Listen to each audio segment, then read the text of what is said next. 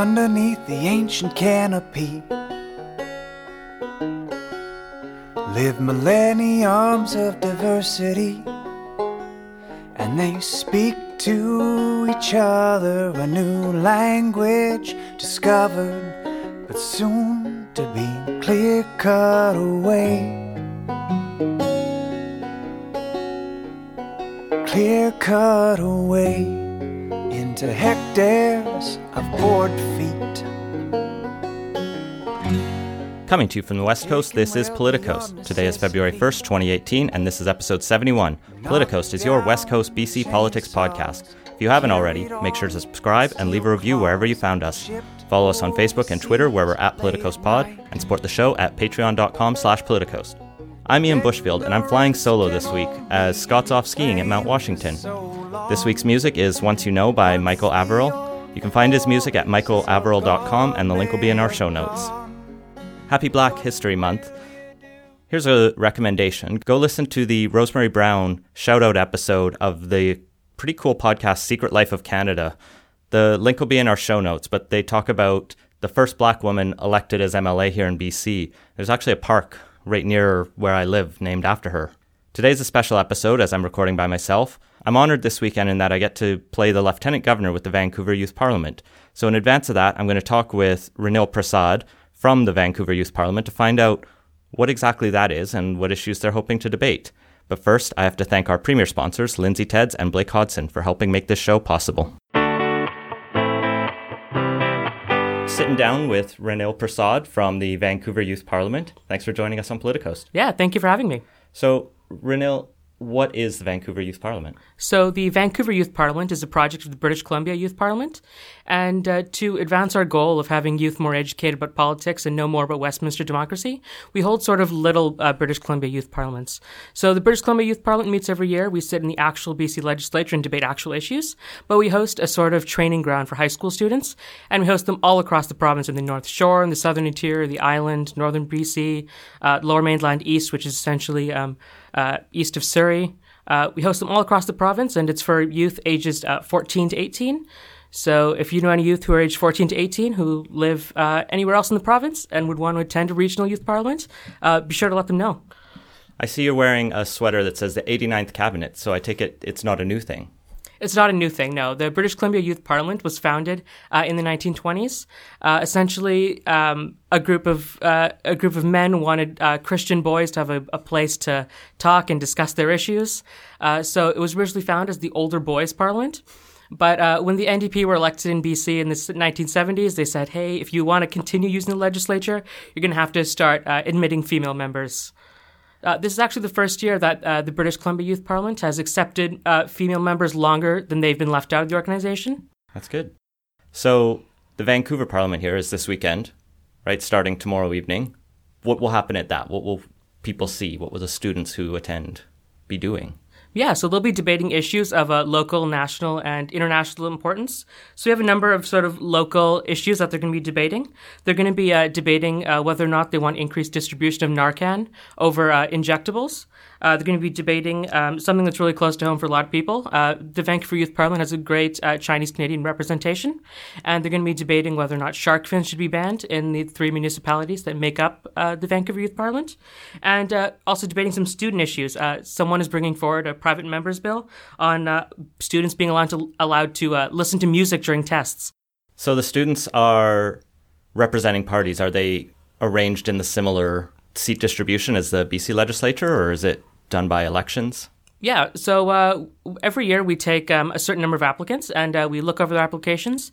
But the thing about uh, the British Columbia Youth Parliament and all the other projects we run, including V Y P, is that we all sit as independent. So there's a government side and there's an opposition side, but everyone's feel to vote, free to vote however that, however they want. And uh, there's no uh, whip going around telling you have to vote or else you're out of caucus, because there is no caucus. And so you mentioned these issues they're bringing forward. And I saw on your website earlier, or on your Twitter actually, that this is the most applications you've ever had. So who are these students? Like, what is making high school kids want to get involved in this kind of thing? Yeah, so I think one of the big things is that we just had a really uh, a really big B C election. Everyone knew that this the election, whether the N D P or whether the Liberals or whether the Greens would have won, was going to be groundbreaking. And uh, that's sort of, I've noticed, gotten people more into politics, and uh, uh, the B C legislature has been in the news more, and the lieutenant governor has been uh, in the news more. So I think youth are sort of noticing politics more than they used to. Uh, another thing is that we've just been better at recruiting this time. Uh, we've had a lot of supportive teachers from Vancouver, Richmond, and Delta. Um, our leader of the opposition and premier, who are actually currently in a cabinet meeting and aren't able to come, uh, did a lot of pressuring of their friends to come. We've been to youth volunteer fairs. Uh, so this is going to be a fantastic event. It's one of the it is the largest regional youth parliament that we've ever held uh, in the thirty-one years we've ever uh, run these projects. So it'll be a fantastic event. When did you get involved personally? Yeah, so I got involved uh, three years ago. Um, I was just, I literally Googled youth service opportunities, and there was a big list that showed up, and I saw Parliament, and uh, I grew up, uh, my parents were like yell at the T V types, so they'd turn on Power and Politics, they'd turn on the National, and just yell at the T V for half an hour or an hour, and uh, that's sort of what got me into politics and why I'm studying political science now. So I just, the youth Parliament was just a natural fit for me.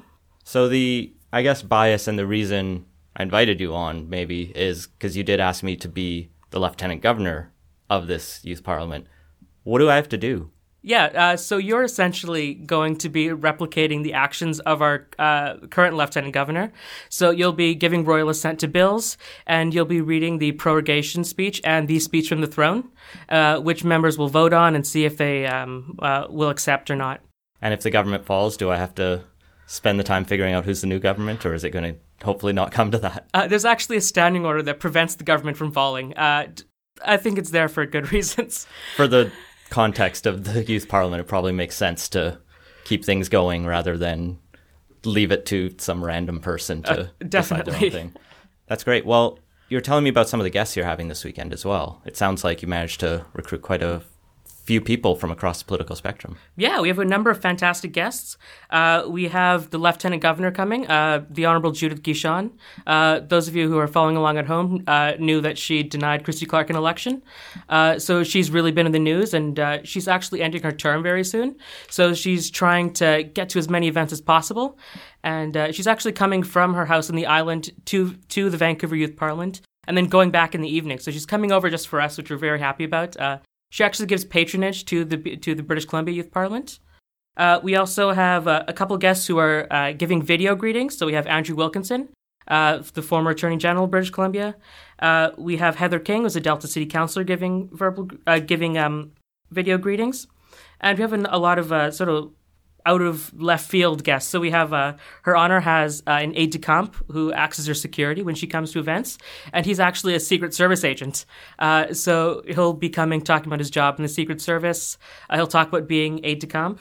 And we also have another uh, a number of like regular politicians coming. Uh, we have Morgane Auger, a prominent trans activist and an N D P candidate in the past. Uh, we have Michael Lee, who ran who ran for the B C Liberal leadership. And we have Don Davies, who's uh, been a supporter of Youth Parliament and other model parliaments, and uh, represents Vancouver Kingsway. That's fantastic. So it starts tomorrow evening, runs through Sunday kind of constantly? It runs uh, constantly, yeah. So uh, unfortunately, the kids will have to get up and be uh, at U B C by eight or nine a.m. Uh, it'll be tough for me, probably tougher for them. They have to spend their whole weekend, and it's the middle of the school year. It's not like they get time off for this, I imagine. Uh, so this the, the thing about recruitment for a youth parliament event especially is that you the people who come to youth parliament events are really special in that uh, they have a passion for democracy, passion for the Westminster system, and they just really want to get involved politically. They want to make change, and uh, this is sort of a training ground to build future leaders and future politicians. So you mentioned some of the issues that they're going to be debating, shark fins and Narcan uh, distribution. Who chose those? Where did they, why those issues and why not housing or something else? Yeah, so uh, those issues are actually all private members' bills, and uh, anyone can bring forward a private members' bill to Vancouver Youth Parliament. Uh, you don't have to be from the government, you don't have to be from the opposition or on cabinet as it would be. Anyone can uh, put forward uh, to debate uh, any bill they want as long as the House supports them. So it's students who basically say, here's my proposal, let's debate it. Yeah, definitely. That's really cool. In the past, have there been any memorable controversies that have come up either at the Vancouver Youth Parliament or B C Parliaments that you've been involved in? Yeah, uh, so sort of the best private members' bills are ones that aren't serious. Uh, so we had one uh, in support of the colonization of the moon uh, at the eighty-sixth British Columbia Youth Parliament. We talked about whether uh, cuddling was good for you or not uh, in my first year of the Vancouver Youth Parliament. So a lot of them, uh, a, a lot of private members' bills require a lot of special research per se. Like, not everyone could talk about the Kinder Morgan pipeline or the Site C dam, but pretty much everyone can talk about colonization of the moon. So uh, that sort of brings people who aren't as engaged uh, into um, debating um, these issues. And it's more about the skill of debating and working within the Westminster system than the actual issue, I imagine, for what you're trying to get out of it. Yeah, a lot of it's about uh, teaching parliamentary procedure. So uh, if you have a private member's bill and you disagree with a clause, then it's always good uh, to know how to make a motion, especially if you're going to grow up to be a proper adult and have to make motions in Robert's rules and whatnot. And knowing parliamentary procedure is, I argue, and I'm biased in this fact, is that it's very, very important. It makes uh, listening to things in the House of Commons much more interesting and sort of knowing what's going on behind the scenes. Are there any famous alumni to come out of the B C Youth Parliament? Uh, there's a number of famous alumni. Uh, so we have one out of uh, nine Supreme Court justices. We have uh, Justice Russell Brown, who is a member and who uh, was, I think, Speaker of the British Columbia Youth Parliament and was a, a member as well.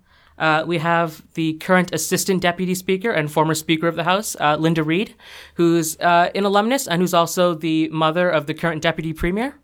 Uh, the thing about Youth Parliament is that um, it's been around for so long. So we have people who were born into Youth Parliament uh, and their parents did Youth Parliament, their parents did Youth Parliament. Uh, other alumni, we have a lot of alumni who are very professionally successful, not necessarily politically. Uh, the current head of the Canadian Bar Association is an alumnus, and the current head of the B C Bar Association is also president. So it's kind of people who tend to go into law or politics, but could be anyone. Right? Yeah. So we have uh, we've I've I've noticed uh, specifically that we've had less and less um, political science majors come through our our chamber recently. Uh, I'm a uh, political science major out at U B C, which was sort of the standard youth parliament degree for a really long time. But now we've had more engineers, more people studying computer sciences, uh, way more diversity in youth parliament. And uh, as an alumnus would tell you, uh, what the B C legislature needs is not more lawyers, not more doctors. We need more bricklayers. As long as there still are people working in trades, we definitely need them represented, right? Definitely. So you mentioned the diversity and that it was in the seventies when women were first allowed into the parliaments. How is it looking these days? Is it still more male-dominated or is it good gender split? Uh, I've actually done the research on this. I've done a, a sort of an independent uh, sort of audit of our demographics. And uh, cabinet of the British Columbia Youth Parliament actually represents the membership uh, with a difference of less than one percent. So we represent uh, women very well. We represent people of color very well. We have good Indigenous, um, a good amount of Indigenous members. Uh, so we really represent British Columbia pretty much on the dot. That's fantastic to hear. And it's a good way to make sure that people get inspired, especially people who wouldn't normally see themselves in politics, to get inspired and see themselves in it, even if it's at the sort of less lower stakes scale. Yeah, definitely. Like, I've noticed that whenever I speak in the B C legislature uh, as a member of uh, the B C Youth Parliament, it doesn't feel like I'm a member of the B C Youth Parliament. It feels like I'm doing something bigger than I actually am, which I hope everyone, women, people of color, Indigenous people, um, everyone has um, the opportunity to do. Who supports the B C Youth Parliament? How are you funded? How are we funded? Uh, so we actually do all of our own fundraising. So we're a registered charity uh, in British Columbia. And uh, we have a board of directors, and uh, they're sort of our adult supervision. Uh, but we do all our own fundraising. We have a charity gala that we held, that we hold every year that um, alumni, um, politicians, and just supporters of Westminster democracy and parliamentary system come out to. And obviously our members show up as well. Uh, we do all the fundraising that fundraising types you can imagine. We do samosa sales and freezy sales, and we sell Krispy Kreme donuts. And all of that is sort of to, to fund ourselves. And we also uh, run other more charitable projects. Uh, we have this project that we run every year called Camp Phoenix. And um, it's actually an act that we legislate every year. It's called the Camp Phoenix Act that we talk about in the B C legislature. And it's an act to hold a uh, summer camp for kids who otherwise wouldn't be able to afford it. So there's sort of two types of people uh, in youth parliament. There's people who are really parliamentary geeks who come in and want to learn how to write motions and yell at each other. And then I've noticed over time, as people age through the organization, to become more service-oriented. So they want to see those kids go to summer camp. They want to see more kids uh, go to youth parliament events, uh, especially regional youth parliaments. That's great. Well, where can people find out more about Vancouver Youth Parliament, B C Youth Parliament, and you? So you can find more about B C Youth Parliament at w w w dot b c y p dot org. Uh, we put a lot of new effort into our new website, and it's uh, looking quite nice now. And you can follow us on Twitter at B C Y Parliament and on Facebook at B C Y Parliament. All right, well, thank you for coming and talking about this. I look forward to Lieutenant Governoring. And I look forward to all your royal assent. Thank you. Thank you. And next, I want to do a quick segment by myself. Hashtag Me Too two. This week, we follow up on the main story we talked about last week with Aaron Rennie here in the Politico studio, where we talked about the string, it seemed, of Canadian politicians stepping down after sexual harassment allegations. Well, this week, things didn't slow down much more. First off, Elizabeth May, leader of the Green Party, was accused by three former employees, not of sexual harassment, but of creating a toxic work environment and being essentially a workplace bully. May denies those allegations, and C B C even spoke to a few other employees who said they were overblown. But they are serious, and May has asked the Green Party's executive director to run an independent inquiry, and they've appointed a law firm from Toronto to do a sort of two to four week investigation into these allegations. Meanwhile, things haven't gotten much better for the Ontario P Cs. Party President Rick Dykstra, almost right after we recorded, had to resign after separate allegations emerged about him. The other probably bad news for them is that Doug Ford, of all people, put his name forward as potential leader of the Ontario Progressive Conservatives, and nothing says stepping away from the toxic masculinity like a Ford brother. Not that there's any outstanding allegations against him, it just doesn't pass the smell test in my mind. Nevertheless, the usual suspects among the Canadian columnariat are coming out in defense of these men, people like Christy Blatchford, of course, and Rosie DiMano, I guess, in the Toronto Star, saying, where was due process? Where was all of this? And it's nothing new. It's what we talked about with Aaron, where, yes, there is a process here. These people were investigated internally, especially in Nova Scotia, and C T V did its work in talking to these women, and these weren't anonymous sources, these were confidential. These were people who came forward, C T V checked out their story and looked at multiple other sources. No one's gone to jail, they've just faced some professional consequences for their alleged actions. But to really show that no party is above the fray, the New Democrats just today suspended Saskatchewan M P Aaron Weir following harassment allegations. Leader Jagmeet Singh has called for an investigation, and he's said that he will not be fulfilling any party duties. He's not going to sit on committees for the N D P. He's not going to represent the party in question period. And this is a relatively big one. Weir, I think, was a potential candidate for leader of the Saskatchewan N D P at one point before he jumped to federal politics. And I think he's been involved in the C C P A. He's got a good economics background. And so we see this pattern really just run across the political spectrum. It's people who get in a position of power and it might go to their head and they feel they can get away with things that aren't okay. The May ones are interesting because they're slightly different and against a woman, but I know there is a lot of discontent within the Green Party at the federal level because there's been a lot of focus on Elizabeth May's riding and really bolstering that fortress, possibly to the detriment of the Green Party in other constituencies across the country. And how long will that last? She's also been party leader for quite a few years now. She's the most senior of party leaders, not just in terms of age, but in terms of how long she's been in the post. And that kind of complacency can be tough. That's not to say she creates a toxic work environment or not. The only time I've ever met her, she's been a lovely human being. But things can always be different behind the scenes and people can get different impressions. So these are all serious allegations and they're things we're going to have to keep watching. I imagine we're going to keep hearing more of these. There's always rumors about people at every level of politics, frankly, in the B C legislature, in the municipal councils, probably across the province.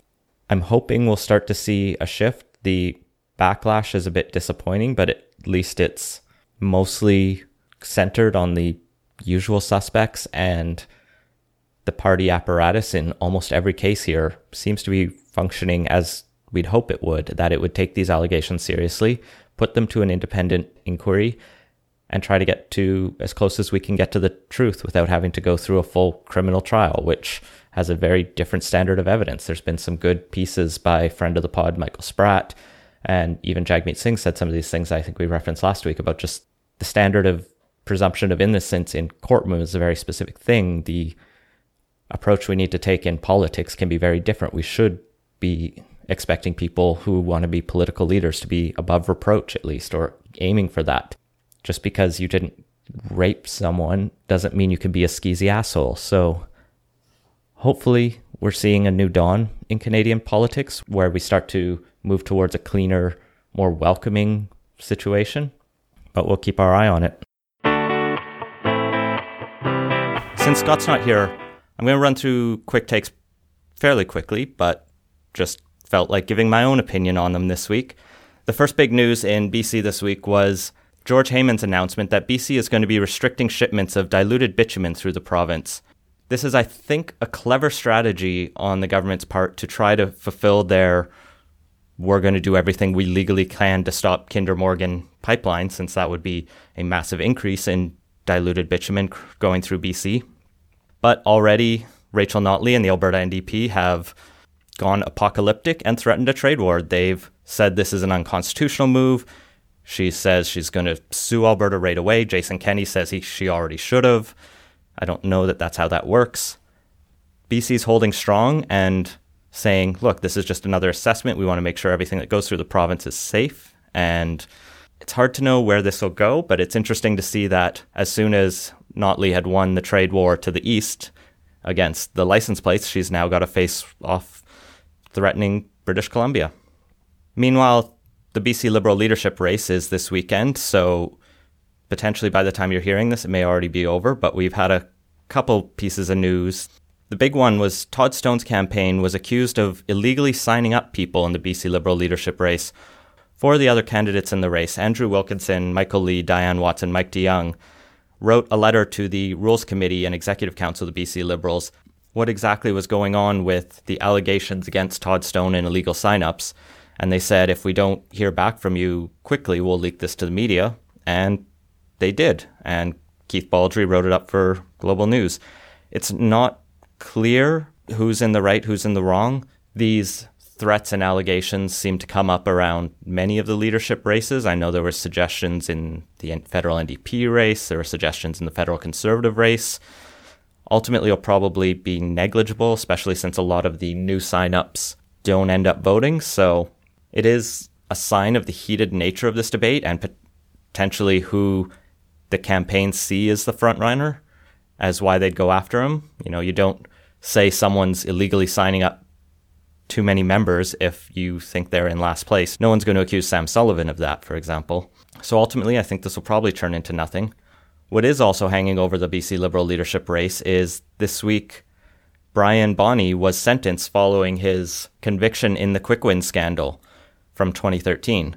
So Bonney was the public servant who was convicted following the twenty thirteen election scandal where Christy Clark and the B C Liberals sought to use government data in the B C Liberal fundraising and targeting Get Out the Vote initiatives in ethnic communities specifically and the Chinese Canadian community and try to really win them using that government information over to the B C Liberal side. This is a scandal because government staff can't do work for partisan political parties, and it came out pretty scathingly in the judge's sentencing as he said things like, based on an April twenty twelve email Mister Bonney wrote, he said he was complaining that he has a full-time job with the government but is being overwhelmed with emails from the minister's office, the B C Liberal Party caucus, and individuals associated to the premier's office. So this shows pretty much how deep this was going. This wasn't just a few government staffers who felt like they really wanted the Liberals to win, which was the case because the judge also says he simply believed the Liberal Party with their free enterprise agenda was the only party that could effectively govern and that essentially the ends justified the clandestine, partial, and dishonest means he was engaged in. So it's not just the bureaucrats were on the Liberal side, but the Liberals were actively pushing the bureaucrats to help them. Now, the sentence is ultimately just nine months, mostly home arrest and with a tight curfew, which seems a bit like a slap on the wrist, but it is a big sign to sentence a government staffer for something like this. It just feels a bit lacking when when no one from the Liberal Party themselves is facing any punishment yet. But it's not really good news for the B C Liberals a few days before they go into a leadership vote. This obviously hurts the Mike DeYoungs and Andrew Wilkinsons, who were in cabinet at the time, more than perhaps the Michael Lees or Diane Watts, who weren't and aren't tainted by that same scandal. It's still hard to tell if this is really going to land or hit the B C public or the B C Liberal membership that much. It was almost five years ago now, so the attention being paid to it's probably nowhere near as high. And there's also a new government, so I'm not sure this will really stick with any of the establishment B C Liberal candidates. And finally, Justice Trudeau thinks he won't actually be living in twenty-four Sussex Drive throughout any point of the remainder of his first term in office, at least. The Prime Minister's traditional house was described by Catherine Tunney in the C B C as the deteriorating, mouse-infested, hydro-draining and off-spoofed official residence of Canada's head of government. But it's in dire need of repairs. It hasn't had a major renovation in like fifty years, and in two thousand eight, a decade ago, the Auditor General said it needed about ten million dollars in repairs, and if you put off ten million dollars worth of repairs for another ten years, I can't imagine that makes it cheaper, and the house has basically been unlivable since Harper left, and that's not his fault. It's sort of everyone over the last three prime ministers haven't maintained this house because they've prioritized austerity effectively over maintaining the building that does belong to the people rather than the prime minister.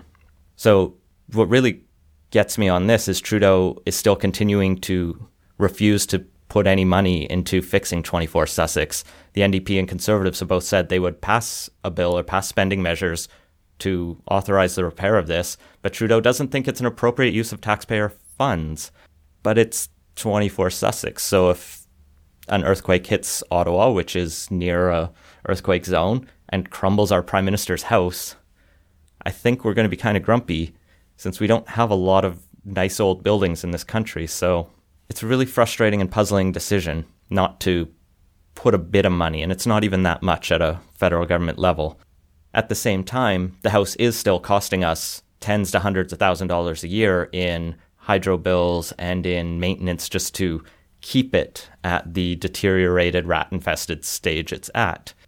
It reminds me that a couple years ago there was talk about the B C legislature building, the B C Parliament, and the decrepit state it was in, and how a light earthquake could probably knock it down, but we did manage to get the parliamentarians to come around and agree to fix the damn thing. So hopefully Trudeau can wise up and fix the house that belongs to us and not just him. Beautiful, beautiful British Columbia. Well, and in a shortened Best of B C Poly for this week, I have a couple nominations to read out. I liked at Mike Smith News, who tweeted out, N D P and Libs blame each other for I C B C mess. I asked N D P's David Eby to appear on my radio show today. He said yes. I asked Liberals Todd Stone, Mike DeYoung, Andrew Wilkinson, and Jon Japp to come on. They all said no. Hashtag B C Poly. I C B C's another disaster right now and a financial time bomb that's starting to go off. And it's not surprising that the Liberals, who've had a lot of internal debate about who knew what when, especially Mike DeYoung, don't want to talk about it. But speaking of Mike DeYoung, he got quite a bit of interest on Twitter this week for his tweet, I am lucky to have so much support on this campaign, which he tweeted out in both English and Chinese, hashtag B C Poly, hashtag B C Lib. But the fantastic part is the poster that came along with it, which is in Chinese and has his first choice, Mike DeYoung, and all his endorsers. And there's a picture of Mike with his fist going into his hand, and he's wearing a traditional Chinese red robe that someone described to me as, it looks like his face was photoshopped onto this body, and so we'll tweet that out from the pod account. But the follow-ups to that were fantastic. At Donut Shorts tweeted, can't make it up, with periods after each word. And at Kelly underscore BC underscore CA tweeted, between DeYoung's attire and pose, I honestly don't know who he would not offend. Hashtag quick wins, hashtag appropriation, hashtag Richmond B C. Good try, Mike. I know what you were trying to go for, but man, it's a bad poster. So make sure to nominate tweets for next week's show by tweeting out hashtag bestofbcpoly or DMing them to us. And that's been Politicoast. Find links to the stories we mentioned in the show notes at politicoast dot c a. Make sure to subscribe wherever you listen to podcasts and follow us on Facebook and Twitter at PoliticoastPod. Leave us a review and let us know what you think. Support the show and get early access to our interviews at patreon dot com slash politicoast. And if you have any ideas for the show, feel free to send them to us. Thanks for listening.